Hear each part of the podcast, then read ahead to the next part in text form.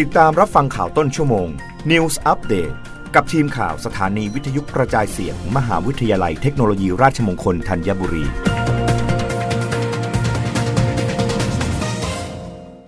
รับฟังข่าวต้นชั่วโมงโดยทีมข่าววิทยุราชมงคลธัญบุรีค่ะผู้ว่าราชการกรุงเทพมหานครเตรียมเปลี่ยนหลอดไฟใหม่ 25,000 ดวงสร้างแสงสว่างทั่วกรุงนายชาติชาติสิทธิพันธ์ผู้ว่าราชการกรุงเทพมหานครแถลงผลการประชุมคณะผู้บริหารกรุงเทพมหานครครั้งที่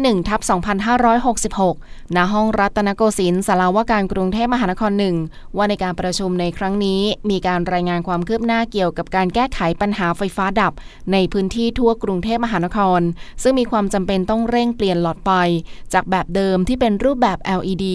โดยจะเปลี่ยนทั้งหมด 25,000 ดวงซึ่งหลอดไฟในกรุงเทพมหานครที่กรุงเทพมหานครดูแลอยู่ในตอนนี้มีทั้งสิ้น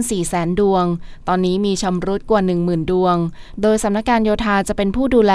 ทั้งนี้การเปลี่ยนหลอดไฟในครั้งนี้เพื่อซ่อมแซมไฟเดิมที่เสื่อมสภาพส่งผลให้ประชาชนได้รับความเดือดร้อนในการใช้รถใช้ถนนซึ่งหากดำเนินการแล้วเสร็จจะช่วยสร้างความปลอดภัยให้กับประชาชนเพิ่มขึ้น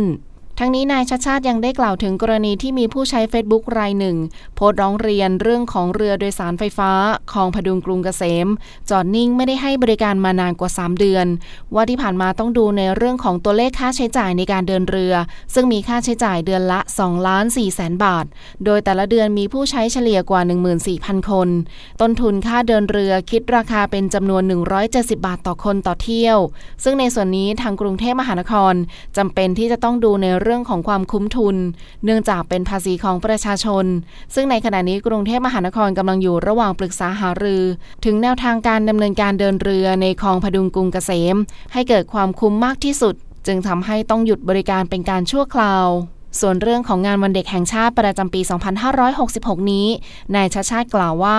งานจะจัดขึ้นในช่วงวันที่ 6 ถึง 22 มกราคม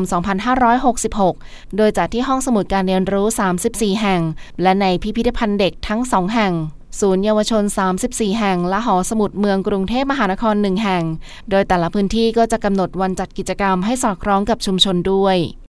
รับฟังข่าวครั้งต่อไปได้ในต้นชั่วโมงหน้ากับทีมข่าววิทยุราชมงคลธัญบุรีค่ะรับฟังข่าวต้นชั่วโมง News Update ครั้งต่อไปกับทีมข่าวสถานีวิทยุกระจายเสียงมหาวิทยาลัยเทคโนโลยีราชมงคลธัญบุรี